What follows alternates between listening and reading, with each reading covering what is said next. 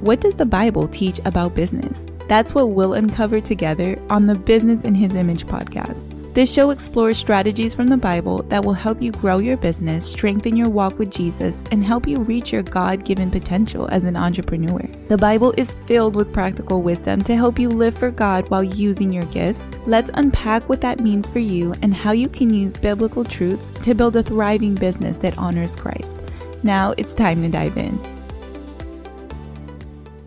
Today, we're going to be talking about email copy. I get questions all the time about writing email copy, but I'm not just going to give you any old tips. I'm going to tell you my process to write spicy email copy that people actually enjoy reading, that actually converts. So, if you're looking to build up your email list, which you should because email marketing is so important, then you're going to love this. Now, before I get into the meat, I do want to say that email marketing is essential, and let me tell you why. Social media is great, and I do encourage it because it's a free way to market your business. But what happens if, God forbid, something happened to your account? got hacked or maybe Facebook shuts down or anything like that. How are you going to stay in contact with your audience? That's where your email list comes in. It's so important to also know how to talk to your audience because once you get these people on your list, now you got to keep them, right? Because they can hit that unsubscribe button. So, how do we prevent people from hitting that unsubscribe button from actually being engaged? Everything you're going to learn is going to help you to increase your open rates,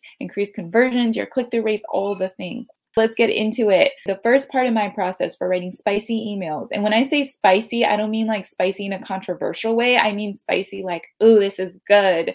I want to share this. I want to read it. Okay, that kind of spicy. My first step is the subject line and the hook. It needs to grab attention. It's like your headline and subheadline. You have a headline on a sales page on a website and you have a subheadline, that's the equivalent of your subject line, your preview text, and the hook of your email. It's so important. If you don't get this right, nobody's going to open your email to read what you have to say. You really, really need to nail down that subject line and that preview text to make people even want to open it. That's super important. Now, when I'm writing a subject line, this is the test that I run it through.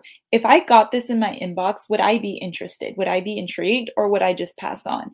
If you put it through that test, it's going to help you and significantly improve your subject lines. Because if you're not interested, most likely nobody else will be either. Make sure that you send yourself a preview of that email and think about it. Okay, would I even want to open this? Think about it in that context that your email is competing with these other messages that people are getting in their inbox. So it has to be really compelling for them to be interested. So that's the very first thing. The second thing is add some personality. Don't write your emails like a newspaper article because nobody will care. People do read emails and they are interested, but you need to make it interesting. Now, if your brand is more professional, right, or it's in a particular field where maybe adding too much voice and personality could be unprofessional, there's still a way to add personality and make it interesting. You just have to be creative and really lean into your target audience and find out what that looks like for you. But add personality, make it interesting. And that's going to look different for every brand because you do want to stay on brand, but you just don't want to be boring. You don't want your copy to sound like an English paper because people are going to get bored. They're going to delete, they're going to unsubscribe. Okay, so add some personality. There's different ways to do that, right? You can sprinkle humor, some sarcasm, some emojis, um, some memes in there, right? Make it fun. That works great if you have a personal brand like I do. If you have more of a professional corporate kind of brand, that may not work, but there is still a way to do it you can still find a way to put a twist on your sentences and words to make it really interesting. The next thing that I focus on is formatting. And I think a lot of people don't think about this, but it's so important. And by formatting, this is what I mean the visual aspect of your copy, how it looks on the page, how you format it, right? So this could be maybe um, spacing things out. If you are subscribed to my email list, you will notice that I space things out a lot. I don't use paragraphs more than three sen- sentences long in my copy. I like to bold things. I use italics. I use a lot of different things to break up the text and make it easy to read.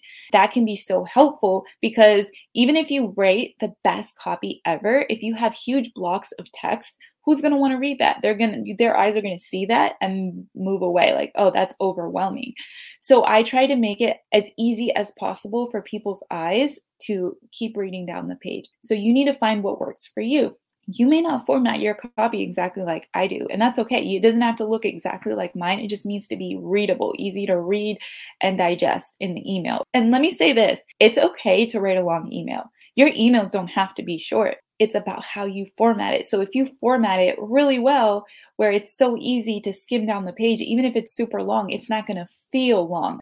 Next, the segue and the call to action. What I mean by segue is you're introducing something, right? A message in your email. You're bringing them in with a hook, but you're going to segue into the point of what you're talking about, what you want to offer, whatever call to action you have. That segue is key because I'm not into clickbait. Okay. Whatever your subject title says, whatever your hook is talking about, it needs to be relevant to what your email is about. Otherwise, people are going to get annoyed. They're going to unsubscribe. So the segue is important because it ties in your hook, your subject line, all that good stuff that got them in, ties it into the call to action. So you need to find a way to segue it really smoothly the way that I love to do that is I might tell a story and then segueing into the point of that story. If you want to see examples of this, go ahead, subscribe to my email list on my website, thevirtualmama.com.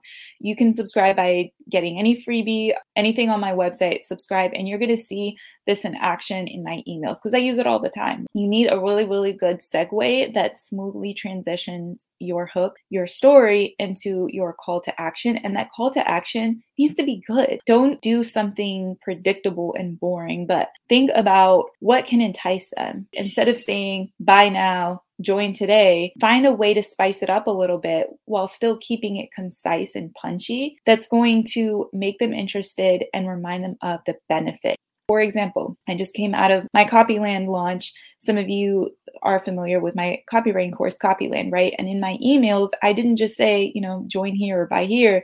I said, access Copyland now or access the training. You can find a way to make it a little bit more interesting and compelling. And that's really important.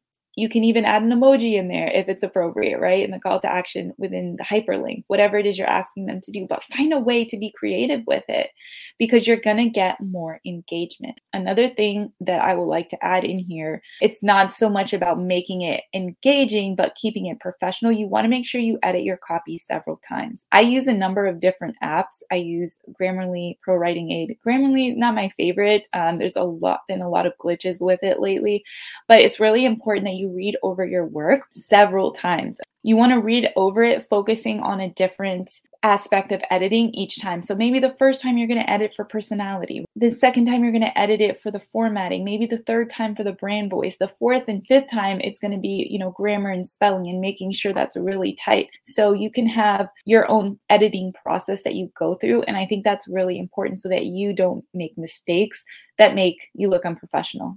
But listen, if you are a virtual assistant, an online service provider, content writer, this is a great service for you to consider offering in your business. It's really, really good because it's a recurring service that people need in their business. So if you can get a few clients that need this, and offer that to them, you have recurring income that's coming in, and you're not having to go out and find a, a new client, right? Every time a project is over.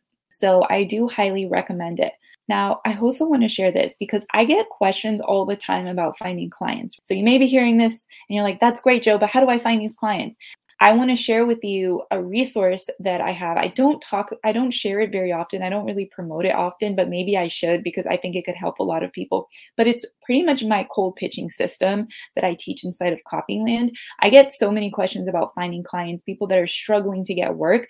So what I did is I took out that portion of from Copyland about how to cold pitch, which is the same process I use, right? I give the templates, everything. I show how to do it step by step on video. I show myself writing the pitch, all the things inside of a workshop. If you're interested, go to thevirtualmama.com slash get clients. It's a really, really good resource for anyone who wants to get serious about their lead acquisition, okay? Getting consistent leads. When you're starting out, cold pitching is an amazing way to do that.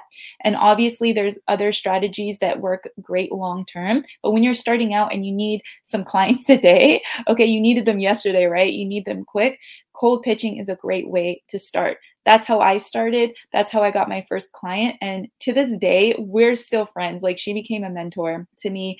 And my husband and I still use cold pitching inside of our agency. I know other very successful agencies locally that I've talked to, and they use the same strategy. Okay, so hint, hint, it's important. And people think, like, oh, you can get to a place where you don't need a cold pitch anymore. Yeah, but if you want to really grow your business and consistently get leads in the door, making this a part of your process can really help. Okay, someone asked, what about the length of the email? It depends. I'm subscribed to certain people who have like a personal brand and they write really long emails. They are copywriters, FYI, but they write great emails. Then there's some people that don't. I noticed that like more corporate kind of companies they tend to write shorter emails and it, so it really depends. It, depends on you. It depends on you, your audience and how many words does it take to get your message across? Because if you need more words to get the message across it's okay to use more words. But to write a long email just for the sake of it then i don't recommend that. I've heard anywhere around 200 words being kind of a sweet spot. But again, it really depends. And that's my answer for a lot of stuff in business and copywriting. It depends. So, what you can do is talk to your audience, ask them what they prefer. And again, just look at the emails you write and see is there a more concise way to say this? Because a lot of times there is, and even with myself, when I reread an email or a piece of copy over and over, I see things I can cut out. And I like to ask myself, is this necessary? Can I get my point across without saying this? Is this adding any value?